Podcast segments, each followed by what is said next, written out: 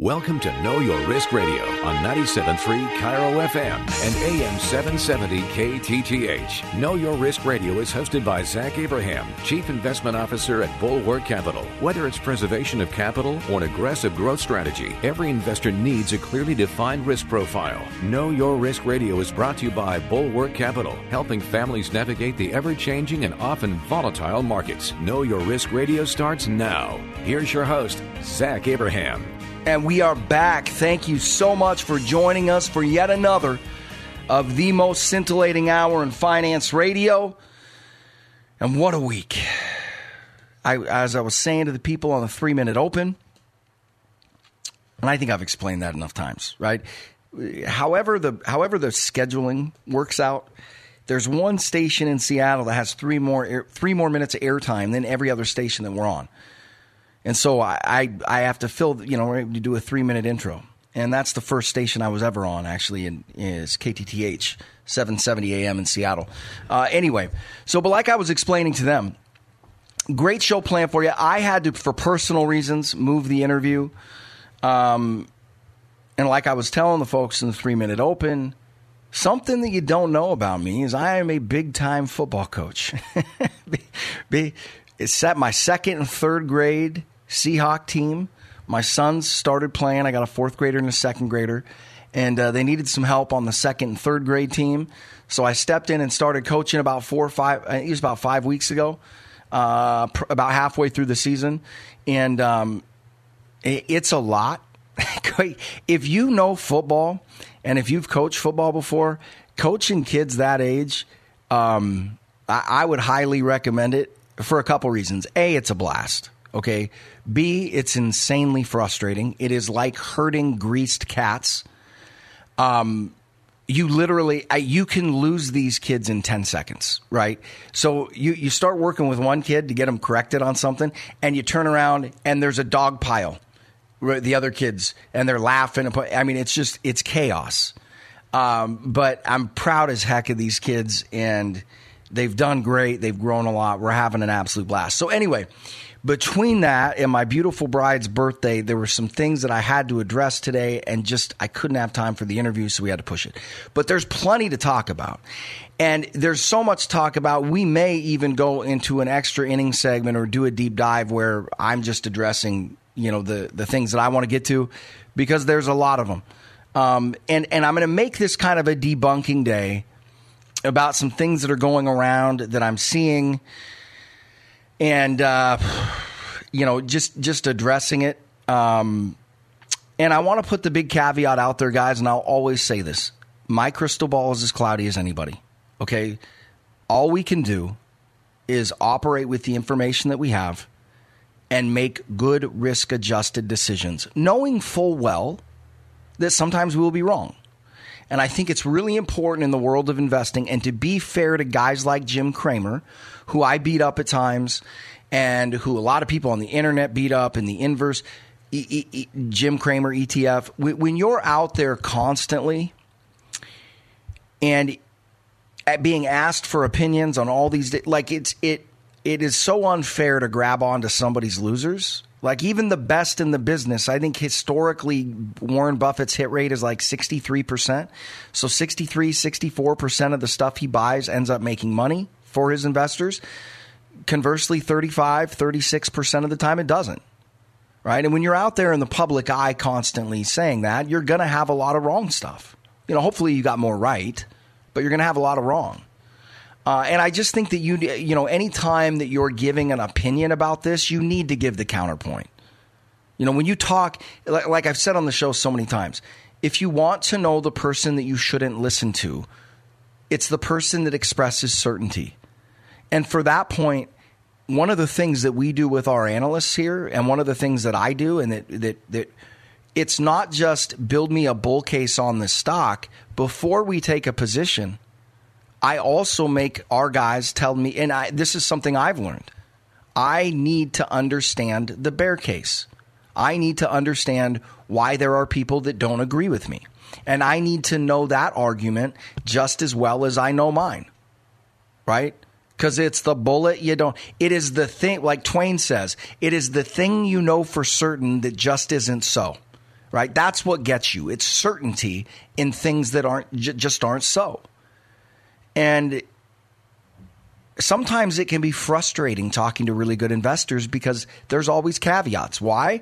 Because they know this. So we're going to address some schisms and some misconceptions and do a bit of a debunking today on a couple different things. First of all, we're going to revisit energy. And I keep getting questions about this. I feel like I've spoken too much on this topic, but the questions I keep getting, even from my own employees and my own clients, kind of reinforce to me that we need to revisit the whole energy situation, especially the price gouging. For whatever, it's like these people are, are on a schedule. For whatever reason, quarterly announcements are coming out again, and energy companies are putting up killer profits, just like we've been telling you they would. And uh, here come out the price gougers again. Okay, so we're going to revisit that and walk through step by step. And and I just want to throw the caveat out there.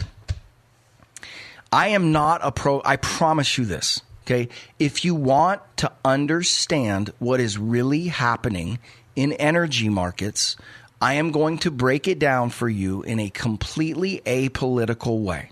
Okay, this isn't about whether you like solar or green energy. This isn't about whether you love Joe Biden or hate him. This isn't, it's not about any of that. Okay. One of the nice things about finance and economics, although we may not know outcomes, there are facts and there are nonsense. So, what I'm going to do is to deliver the facts. And one of the ways that I hope you will see when we lay this out in the next segment regarding energy, one of the things that I hope you grab onto is that I am not going to blame one person or blame one party. Because the truth of the matter is, it is a much bigger issue than that. This energy problem was not created by Joe Biden. This energy problem was not created by Donald Trump. This energy problem was not created by Vladimir Putin. This energy problem was not created by Barack Obama. Have all of those people had influences on it? Sure. Did they create it? No. And and the other thing that we need to remember is anytime somebody is diagnosing a problem in real life as an adult, it is so rarely one answer, right? Like I've said a million times, it's a confluence of events. But I think there is so much, I mean, in general today, we all know this, there is so much disinformation out there on both sides and so much nonsense. And people are so willing to pick up the nonsense and run with it because it happens to fit their political framework. Or maybe it makes them feel comfortable. Or maybe they're just intellectually lazy, right? Why are oil prices high? Because oil companies are greedy. Okay. Right. So we're going to dig into that and I'm going to explore that. I'm also going to revisit housing. Again, another thing that I feel like I have been I again, I, I want to bring fresh content to the show, but you know, I also listen to the audience and I listen to our clients and I listen to our employees, and these questions keep coming up. Uh, we did a road show last night where, by the way, I didn't realize that, and I, I swear to you guys, I did not realize we could do this. Um, I got to actually ask our operations people. We had 240 people on the road show last night. Um, I didn't know we. I've been telling you guys. I, I just never want there to be any misconception. I've been telling you that we couldn't have more than a was was it hundred or 125 people. That was the case at some point. I don't know if Zoom's changed or our per, subscriptions changed, but um, I can't use that against you guys. I can't, I can't use that as a reason to sign up anymore. Um, I, yeah, I, am not sure what happened there. I'll have to I'll have to ask. But anyway, that that was the last road show we're going to do this year. But if you sign up for any that are going to be starting next year, we're already getting one put together for uh, January. Um, there are more than hundred slots now, so there's that. Anyway, let's get to market updates. So first off, off the top, the biggest thing are earnings. Um, uh, we have talked a lot about Apple and the impact on the iPhones. Apple actually has been the only big tech company that had a decent earnings number. Um, now, I will say this iPhone unit sales, I haven't gone through it. We, we own Apple stock, it's something that's long in our portfolio, so we're benefiting from the bounce today. Um, we also owned a small position in Facebook that we bought at about 120. So 120 was it 125? I can't remember. Uh, we bought it way after. We actually we sold it last November, um, and thank God we did because the price of the stock was doing really well, and to Facebook's credit, they had really they had warned the market about the spend on the metaverse, right? So they're spending 20 billion plus to build the metaverse. Well, that 20 billion hits against their earnings, right? At the end of the day, when we're looking at quarterly results, it's profit less cost, right? Where that determines your profit, right? Revenue minus cost. So if you're ramping up this spending over here, it's going to hit your earnings. The reason we pulled the trigger is because you could tell the price of the stock hadn't built that in, which I thought was kind of odd because I was like, well, the market knows this is coming. But anyway, we pulled, and thank God we did because we've missed like I said, I took a hit on it this week, but we missed, you know, we've missed the vast majority of the drop. Um, and I don't really have any opinions on this one right now, guys. I got to dig through it. I think the business that they have is still very solid. I think the metaverse is something that could potentially be very big. I know that Facebook had an, uh, a reduction in revenue, but Facebook is an ad company. We're, in my opinion, we're going into a recession, and we're already in one and ad revenue will drop. That shouldn't surprise anybody. Now, could this be a terminal decline for Facebook? Yeah, there, there are signs that point that way. The issue that I'm grappling with is even if that is the case, what you're betting on as an investor, even though they, the business might be deteriorating or anything, there's a lot of costs they can pull out of that business, and that business is still producing massive amounts of cash, right? So I will say that the thing that concerns me the most about Facebook, honestly, at this point, is the stock buybacks. Okay, so if they knew, which I'm sure they had intimations, if they knew that revenue was going to be challenged going forward, and they knew about the huge investments they were making in the metaverse, why were they buying stock back at 300? I think they bought something like $12 billion. The biggest red flag to me is that. That, that really shakes my confidence in their management team. So I don't have a view on Facebook one way or the other. On one side of it looks really cheap. On the other side of it, that is a huge, huge, in my opinion, misstep that I it's confounding to me why you would be buying stock. I mean, just think at 300, if they wait till now to buy that stock back, that stock buys back. Quick math in my head, they're buying it at 300 and you're now at 100, right? That stock, that 12 billion basically buys you three times more stock.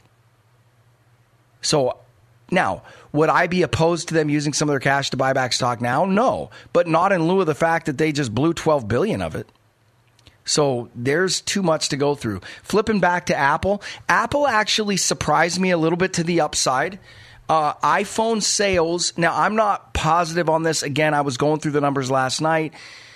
Revenue on iPhones was up 9%, but remember they increased the cost by about 15, so I got to go look at the actual numbers. I also have to look at the product mix, but um, it does look to me like unit sales are down. Um, but again, I will just say right out of the gate, which corresponds to what we were telling you. I, you know, I said over and over, look at the situation, look at the dollar, all these things. Is Apple not going to sell iPhones anymore? Of course not. Are they going to sell as many? No. Um, I think Apple's just a big, powerful horse, and I would expect to see them see a meaningful slowdown in Q4. That's kind of what we're guiding for. Now, I'm not selling it either. I, it, to me, it's a long term hold. I don't own a huge position in it. I'm not advocating that you guys do. Um, but, you know, Apple's a great company. Uh, but I do think. Um, I'll just tell you our outlook. I, I, am looking forward to buying more Apple at lower prices at some point in the future. I may miss my opportunity. It's possible that I could be wrong. Um, I'm just watching their price to earnings. I'm just watching that valuation go higher, and I just find it completely inconceivable that they get through the next two years without seeing a meaningful hit to earnings. I, I just I cannot get there mentally. Um, the other thing, the, the other thing that I, I would say to temper the the excitement for uh, Apple Bulls, and and again, we own the stock. Um, is the huge surge. Mac sales were up 25% year over year. That is unsustainable. Great job by them. I think it reflects the strength of that M2 chip that they launched. Um, but but I think that you're seeing a big jump in Mac sales as an impact of the release of the new M2 chip and then the discounting of older models. Uh, I, I, will just tell you that Mac sales have not jumped up 25%, and that's a new guidepost, right? They will not hold that rate, especially with PCU or uh, PC sales collapsing, right? That is going to that is going to hit them, right? The Apple enthusiasts were holding out; they were going to buy the M2 chip and computer no matter what.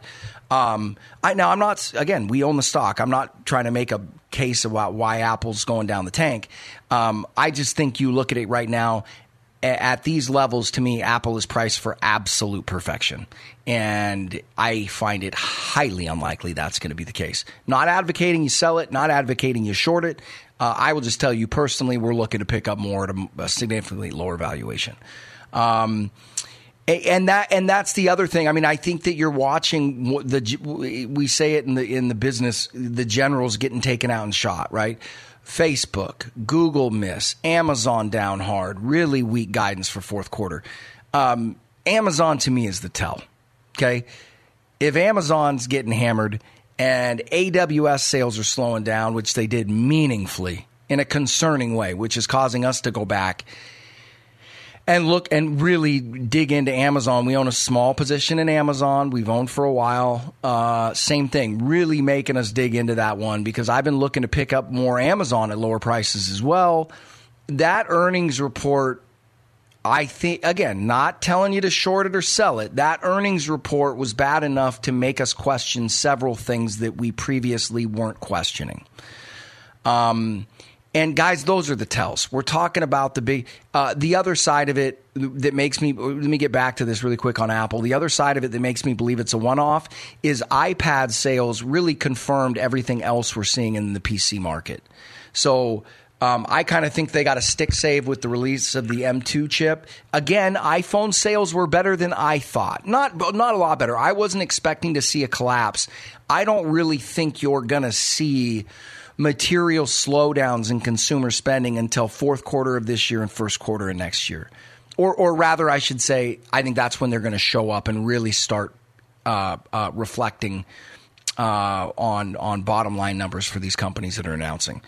Um, but uh, you know that's what kind of makes this market resiliency interesting this week, um, because the earnings announcements have not been good, and they are all pointing in the same direction. They are really reinforcing our recessionary view. And um, when you see those companies getting hit by that, again, it reinforces our view that this market is still way too expensive in light of the reality it's facing. That's our opinion. Uh, and I won't just say it's, you know, I could be wrong, been wrong before, but, you know, I try, I'm. T- I want to find out where we're wrong. I try to get behind and read and understand these bullish arguments. I, I just can't get there, guys. I just can't get there. If if this market was trading at 12, 13 times earnings, then it would be I'm not going to lie to you, it would be very interesting to me at those levels. Right? Very interesting to me and I would be a long-term buyer. I, you know, I wouldn't be speculatively buying, but I would be in there buying more Apple, more Amazon, you know, possibly more energy companies, some Costco, right? Some Berkshire Hathaway. I, that, I would be a net buyer, right? If you were down, th- even 14, 15 times earnings would be more attractive. But when you look at what we're up against, 20, I, I just don't see it. I, I just can't get there. Um, what else happened? The other thing we told you last week and I'm just kind of laughing because I didn't follow my own advice as much as I should have. Now, we're not investing for one weeks, right? But it hasn't been a great week for us. I, I think I'm down today with the market soaring because energy's getting pounded and yeah, it's just hey, correlations have broken down. I, I, will I will say to you as a piece of advice, guys, uh, no matter how you look at it, um, this is not a healthy market. The correlations keep breaking down. um, the price swings up and down. These are just not these are not healthy signs. These are not signs that things have been flushed out. Um, so kind of like our position on housing, I, I just think, you know, when you get when you you know don't go sell everything. Not saying that. I just think when you get these rips and this could certainly go higher. It has the look like it wants to. Um, I still believe that'll be a profit taking opportunity. I think you're looking at another bear market rally. How high this one goes, who knows? Um, I it, there's just nothing positive to point to. People are like, well, the market looks ahead. Well, the market looks ahead. That's very true, but the market isn't blind. Okay, and the market it has not baked into it a recession at all. All this is reflecting at this point is higher interest rates. Still, and you're watching, like I said, the stalwarts, the generals of this entire bull run getting smacked, showing revenue decreases for the first time, profitability drops, missing on earnings, missing on revenues, you know, back and forth. Um, you know, PC units falling off a cliff or PC sales falling off a cliff. Um, you know, and it's not catastrophic yet, but the trend is very nasty um, ad revenues down. I mean, these are right. These are these are kind of what copper used to be for the economy when we were more industrial, right? Doctor Copper. If you want to look at the trajectory of the companies or the economy now, I think the biggest cues are chip sales, PC sales, uh, and ad revenue spends. Okay, none of that looks good. It all reflects what we're seeing, and I just think you have this inability for investors to accept the fact that uh, you're not going to see a COVID-like bounce here. Um, there's also this belief out here that I've heard several people express that the Fed's not going to hike at the next meeting. They're going to pivot. The market's going to soar. Guys, I, look, the Fed can do anything, but that is to not understand Fed policy. The Fed is not going to not raise at the next meeting. Okay, they're not. That's already priced into the euro dollar futures markets. It's already priced into treasuries. They are going to raise. Okay, so if that is your bullish thesis, I would caution you on that. Now, again, I don't know that. I didn't talk to Jay Powell, but they have all they have been all about for 15 years forward uh, uh, forecasting, not surprising the markets. The other reason why they don't do that, if they don't raise again, the dollar will plummet, oil will soar, all the stuff they've been trying to beat down will get worse again. Okay, so we're going to take a quick break. We're going to come back and talk about the energy debunking. As always, guys, if you want a portfolio that's hanging close to flat this year overall, right? Stock portfolios down about seven, eight together. Uh, the two different portfolios. Overall client portfolios down three to four. Last year we had a great year, up over 15, 16%, something like that. If you want a portfolio that can stand up to anything and sleep well at night, knowing that you're protected, but still have more upside and less cost, give us a call. Okay, there's a better way to do it. You don't have to be sitting there staring at 20, 25% losses this year. There's a better way to do it. Give us a call, 866-779-RISK. Again, 866-779-RISK. Go to the radio show website, knowyourriskradio.com or capitalmanagement.com. You guys know the drill. Got to take a quick break. We'll be right back. Stick with us. You're listening to the Know Your Risk Radio podcast. Download and subscribe at knowyourriskradio.com. This is Know Your Risk Radio with Zach Abraham. Listen to Zach discuss key investment strategies across several asset classes, not just stocks and bonds. Get your free copy of Zach's new booklet, Common Sense Investing. Go to knowyourriskradio.com. Hey, it's Dori Monson with Zach Abraham, Chief Investment Officer at Bulwark Capital and host of Know Your Risk Radio. Zach, what's the number one concern with people's investments right now? Without a doubt, Dori, it's inflation and it's here. All the money printing from the Fed and long period of zero interest rates, the bills come and due and inflation's going up. And when inflation rises, bonds get smoked. We've been saying it for years. If you're using bonds in the old school 60 40 mix with stocks as the safe portion of your portfolio, you're taking a risk in today's inflationary environment. Well, what should our listeners do? If you're worried about inflation, we believe that you should consider getting out of bonds and get educated with Bulwark's bond replacement strategy. We teach you exactly how to do it in our free booklet, Common Sense Investing. Learn how to protect your portfolio against loss, but still seek to grow your assets. Call Zach now for your free copy of Common Sense Investing, 866-779-RISK, or go to knowyourriskradio.com. Investment advice cannot be given without client service agreement. Bulwark Capital Management is an investment advisor representative of Trek Financial LLC and SEC registered investment advisor. What does outside the box investing really look like? Schedule your free risk review with Zach Abraham, Chief Investment Officer at Bulwark Capital Management, and see a side by side comparison of your current portfolio versus one Zach would recommend. Schedule your free risk review at knowyourriskradio.com. You're listening to Know Your Risk Radio with Zach Abraham, Chief Investment Officer at Bulwark Capital Management. And we are back. Thank you so much for sticking with us. Okay, so getting into our debunking discussion.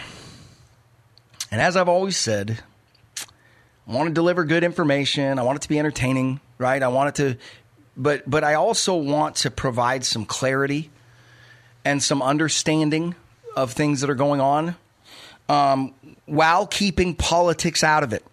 Okay, just because if you guys can't tell, I'm not going to try to hide it. You know, I am much more on the conservative libertarian side. Okay, but I also have said repeatedly on the show, and I know that there are a lot of people that don't agree with me politically uh, that do listen to the show. And I would like to think it's because we try to keep politics out of it.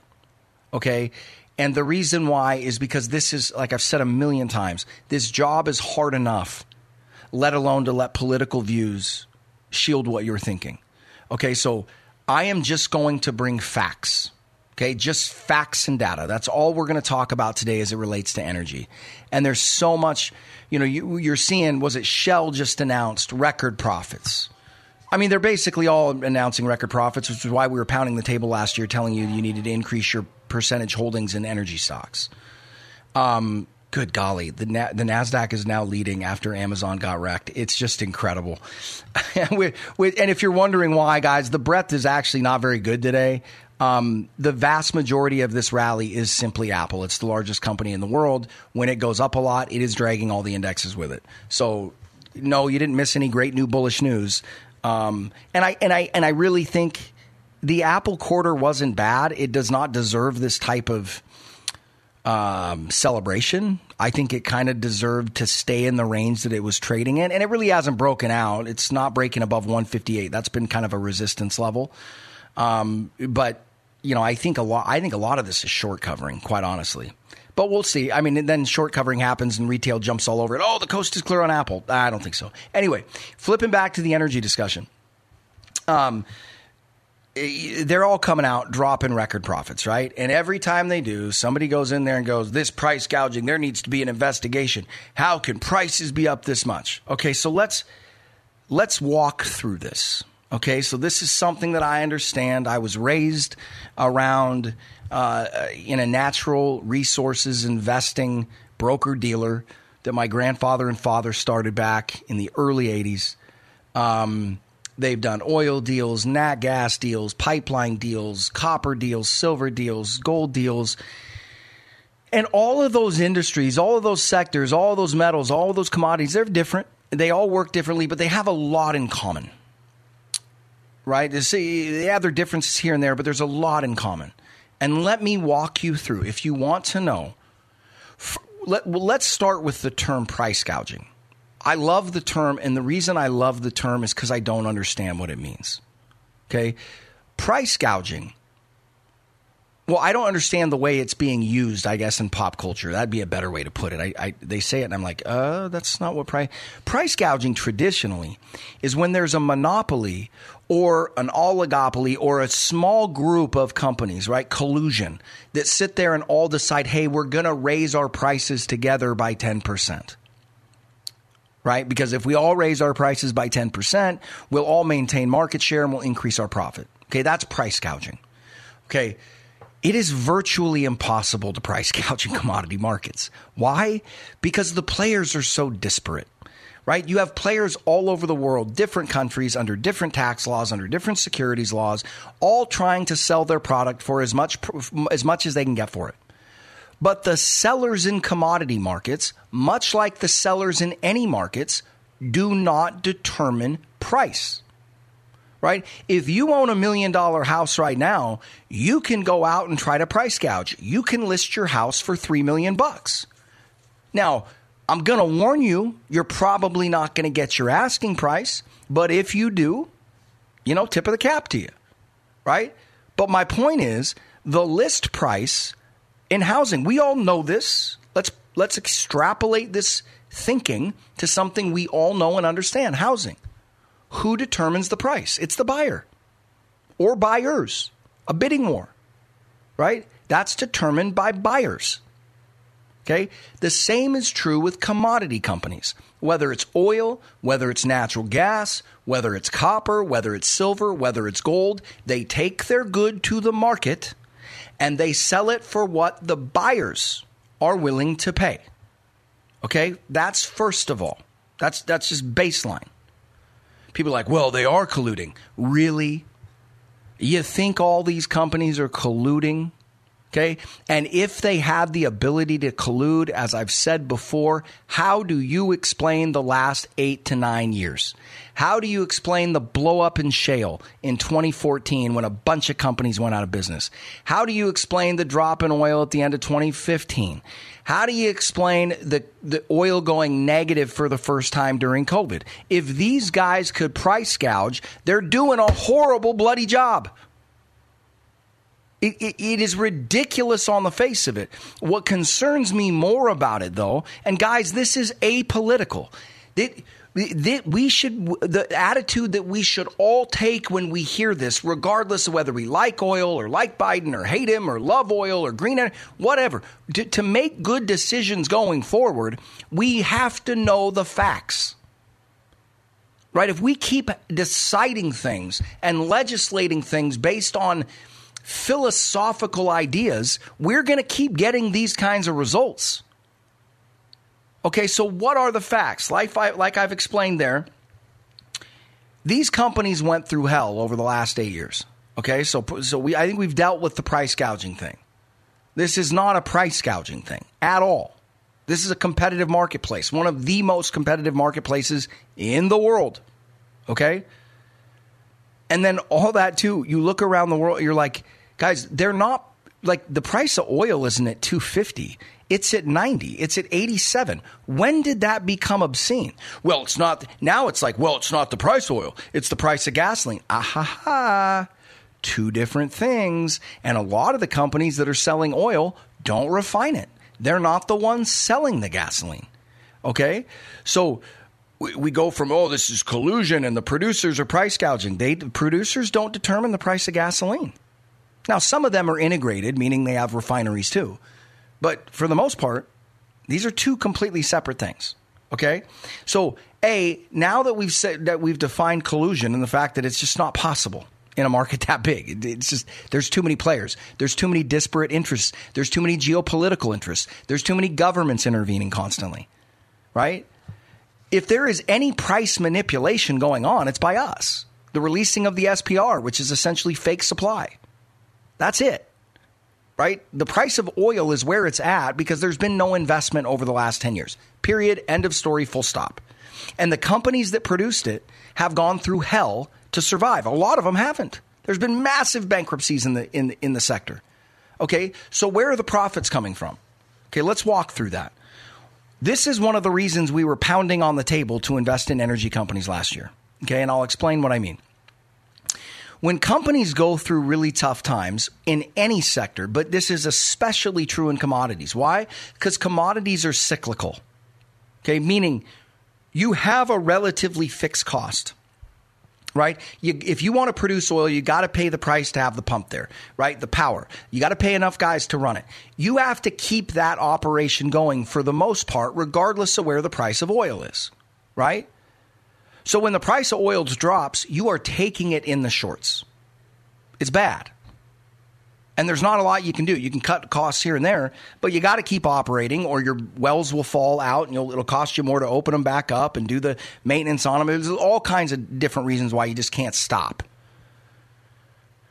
And then if you stop, you'll pull your production off the line, which will lower which will lower, lower supply, which will lift the price for other guys to come in there and steal market share from you. So I mean, it, it, you just you, you can't do it that easy. So when you go through these really tough times with challenging prices, you cut cost wherever you can. You reduce headcount, right? You pay off debt. You do all of these things to try to improve the cash flow scenario, okay? So you get very lean. Think about how businesses survive recessions. Essentially, the oil industry, the energy industry has been in recession for the last eight years. Okay. They don't survive recessions by increasing their costs, right? They survive them by paying them off or keep or reducing costs or paying down debt. Okay. So then all of a sudden, the price of oil jumps. Okay. Now you're selling the, your commodity at 30, 40, 50, 60% higher than you were, and your cost structure still reflects back when oil was 30 to 40 bucks. Right? Now, so b- boom, there's just a lot of profit falling to the bottom line. Again, this works the same with oil com- or oil companies, nat gas companies, metals, uh, any type of mining, really any type of commodity. Okay, what is making the profits so big this time around is usually when oil starts getting into a bull market, which it very much looks like it is. Production goes up.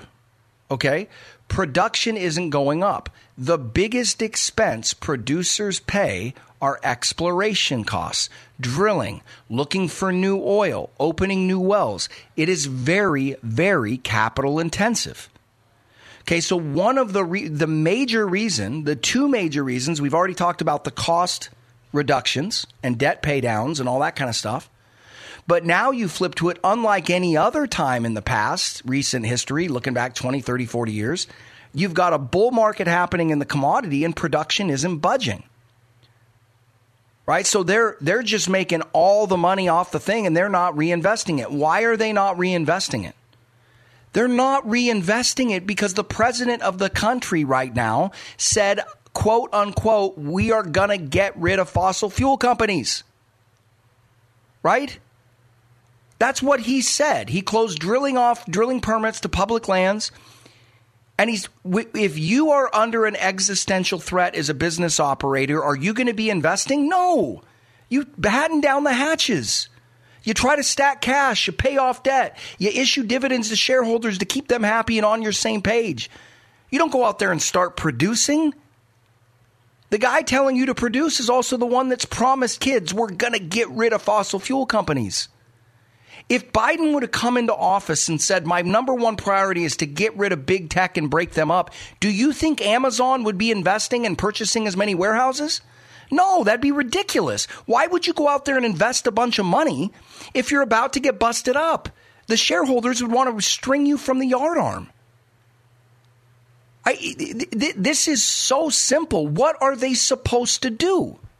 Do you expect these CEOs who are fiduciaries of the share their shareholder capital to go out there and load the gun that Biden's or, or anybody else? And I'm not trying to signal on Biden. He's not the only one. Should they go out there and load the gun that's going to be pointed at them and, and basically usher in their own demise? If they did that, they I mean as a shareholder I'd sue them. What do you expect them to do? They've told everybody don't invest in their stock, don't fund their debt, don't do this, don't do that. We're going to shut off public lands for drilling. We're going to make it harder to get drilling permits approved. And you, you're wondering why they're not investing?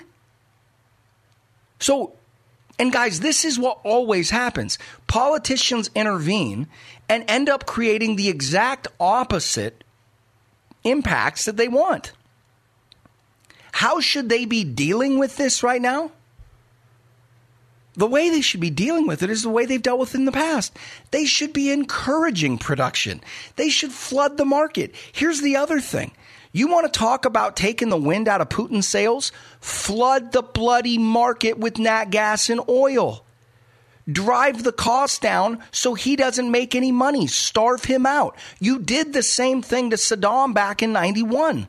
We invaded Iraq. We went around and said, everybody, pump, open up the spigots, pump. We're going to starve this guy out of, of profit. We're going to pressure him militarily and we're going to pressure him economically. Everything these clowns do is bullish long term for the price of this commodity.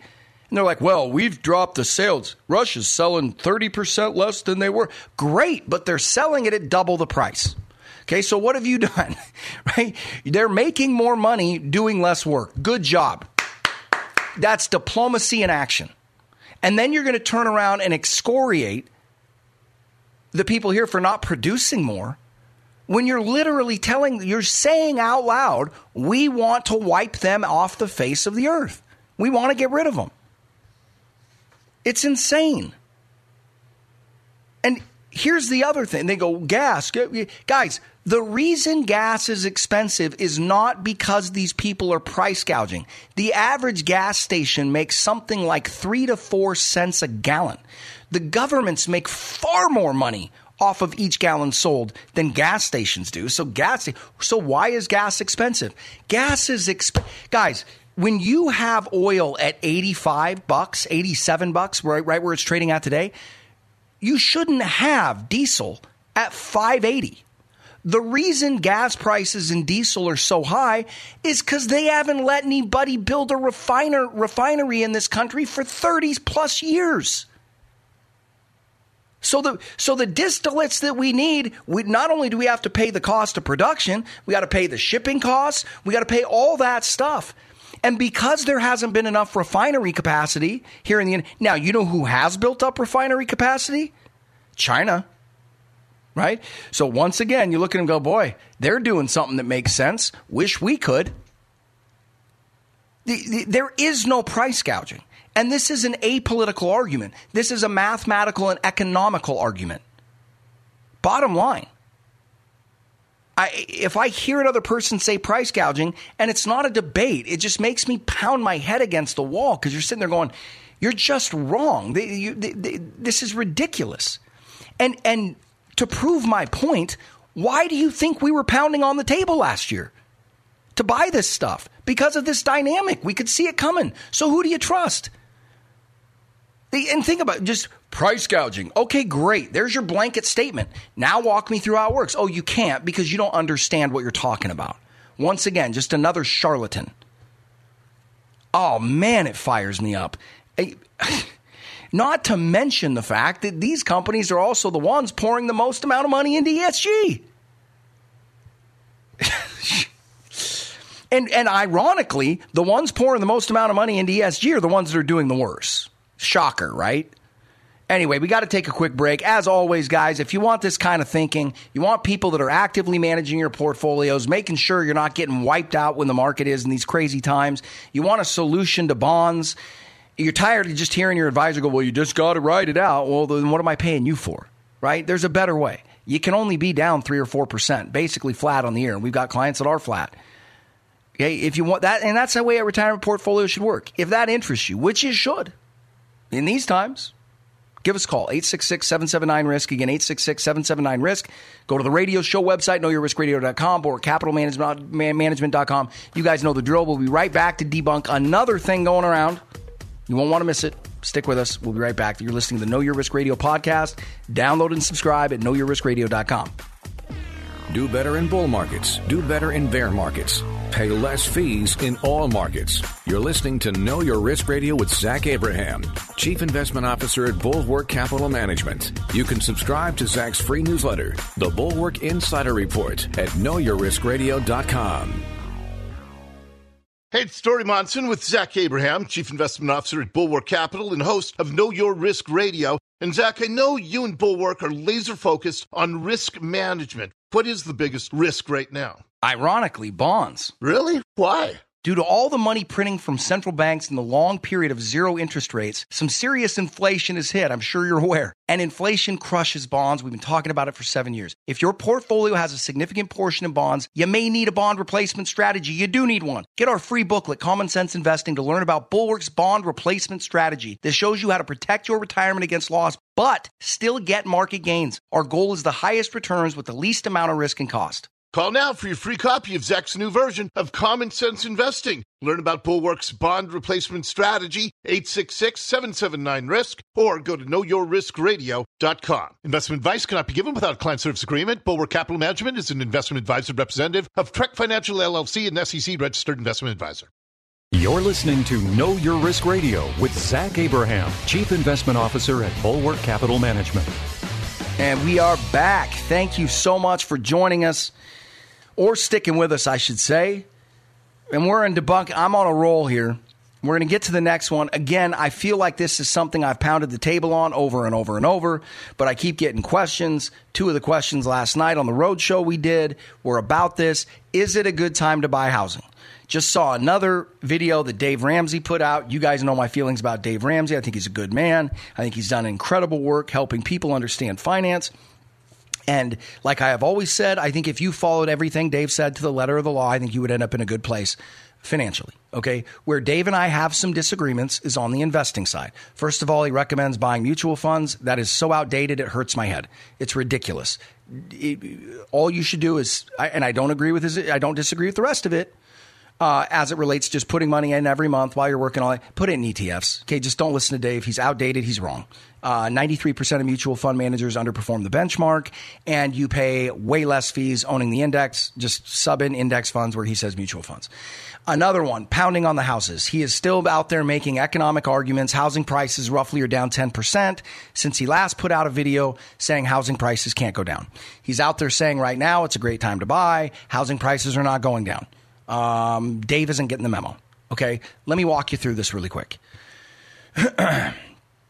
First of all, he makes an argument that uh, if housing, if you buy a house right now, you should still get out there and buy a house because housing prices aren't dropping because demand is so high. Okay, you know what kills demand? High price. Okay, house affordability has never been worse than it is right now. Once again, buyers determine price, not sellers. Okay, there are no houses being sold. What is that telling you? Buyers are saying can't do it. What does that mean prices have to? It means they have to come down. Now he's saying, don't worry about it. Yeah, you can buy a house, but we don't think houses are going to come down. And if you get a really high interest rate right now, just wait till interest rates come down and you'll be able to refinance. Hold on a second time out. Hey, Dave, what do you think is going to make interest rates come down? When inflation falls, what's one of the biggest inputs right now driving CPI? It's housing costs, rent, affordabilities, all those things. Okay. When interest rates come down, they're going to come down partially because housing prices come down. Okay. So if you put 20% down and you try to follow Dave's recommendation, okay, and your house pulls back 15% and rates drop, guess what? You've got a problem on your hands because now you don't have enough equity to refi. Right? What if house prices get a little bit worse? What if you end up sitting on negative even 2, 3, 4% equity? Can't refi. Right? Here's the way I look at it. Can I tell you definitively which way housing, he's trying to tell you definitively which way housing prices are going. And I think he is, I think it is irresponsible what he's saying. And I love Dave. I'm not trying to dog him, I'm not trying to take shots. Okay. Quit talking to me about demand for houses and housing prices. Housing prices and the demand for houses is not what determines housing, uh, uh, is not determine the direction of the price on housing. The biggest input to housing is mortgage rates period. Right? What is it? Something like 95% of the people in this country buy a home on a mortgage. Okay. The cost of mortgage is up between 85 to 100% in the last 14 months. People are not buying houses because they're being choosy. People are not buying houses because they can't. What will allow them to buy houses? Prices coming down and or interest rates falling. The problem is, is what brings down interest rates? Prices falling. Okay. So I, I just could not disagree with him more. And I look at it from a risk management. Can I tell you definitively that I know he's wrong that housing prices will not hold in there or maybe go up slightly overnight? I cannot tell you definitively that he's wrong. I very much believe he is. Here's what I can tell you. When I look at what we're up against, when I look at what's going on with interest rates, when I look at the Fed, who is going to raise again, what they are doing, Okay, it is virtually impossible for me to look out at the world 12 to 16 months from now and think to myself, the risk you're running as a purchaser is housing prices getting away from you. That's the toughest thing for me to illustrate. Is it potential that house prices kind of roughly hang in there? Yes. I don't think they will. I don't think they're going to crash, but I think you're probably looking at somewhere between a 15 to 20% pullback from here. And that's the other thing. All of the stuff Dave talks about, all of those economic conditions existed back in 2019, and yet you didn't see a housing boom. Right? So why is that valid today, but it wasn't in 2019? I, maybe there's an answer for that. I don't have it. But the way I see it is it looks pretty simple. If you want to buy a house, great, wait. Okay? Wait for one of the two to happen. Wait for prices to meaningfully come down or rates meaningfully to come down, what I think is the most likely of both scenarios that both will come down.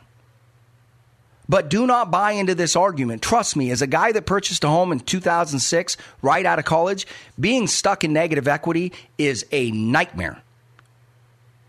Okay, and what was everybody? Guys like Dave Ramsey were saying the same thing back then. Nope, got to keep putting your money into housing. If you can afford to be stuck underwater on your home at a really nasty high interest rate for the next 10 years, then go ahead and pull the trigger. But if you can't, the other thing, it's a great time to buy housing. Housing affordability has never been worse. I want to go out there and buy things at record high prices. That's the way you make money, said nobody ever. Okay? So, if I were you, I would stack cash, wait for a pullback in rates or prices or both, which I think is the most likely outcome. Okay, but if you listen to anybody talk about housing that does not focus like a laser beam in on rates, turn it off. They just, it's the biggest input. It's the biggest factor. And if you don't believe me, look at the housing market right now. The last time home sales were this low was in May of 2020 when it was illegal to have a bloody open house. It's a buyer's strike. They're not buying because they can't. And when you get a scenario like that, what happens? Price comes down to meet where demand is. Period. Law of economics. He can throw out any demographics he wants. You follow that, you are likely to get hurt. More importantly, if I'm wrong, it's very hard to envision housing prices going up significantly over the next year, year or two. Anyway, as always, we ran out of time, guys. Give us a call, 866 779 RISK. Again, 866 779 RISK. Hang in there. I'm just laughing right now because we told you last week I would not want to be short this market and long oil. What have we seen? Oil stocks this week down, market rallying really hard or trying to rally hard despite getting whipped by bad earnings, dollar being pressured. Um, it looks like very much to me you've got this quote unquote bullish surge trying to happen right before the elections. I'm not buying it. We'll see which way it shakes out. But if you want this kind of thinking, guys, if you want less risk, more upside, less cost, call us 866 779 risk and 866 779 risk. Got to go. Have a great weekend. We'll see you next week. You're listening to Know Your Risk Radio podcast. Download and subscribe at knowyourriskradio.com. Thanks for listening to Know Your Risk Radio with Zach Abraham, Chief Investment Officer at Bulwark Capital. Whether it's preservation of capital or an aggressive growth strategy, every investor needs a clearly defined risk profile. Schedule your free risk review with Zach Abraham now at knowyourriskradio.com. Zach will be back with more Know Your Risk Radio next Saturday at noon on 97.3 KIRO FM and AM 770 KTTH. The opinions expressed in this program are for general informational purposes only and are not intended to provide specific advice or recommendations for any individual or on any specific security. It is only intended to provide education about the financial industry. To determine which investments may be appropriate for you, consult your financial advisor prior to investing. Any past performance discussed during this program is no guarantee of future results. Any indices referenced for comparison are unmanaged and cannot be invested into directly. As always, please remember investing involves risk and possible loss of principal capital. Please seek advice from a licensed professional. Investment advice cannot be given without a client service agreement. Bulwark Capital Management Management is an investment advisor representative of Trek Financial, LLC, an SEC registered investment advisor.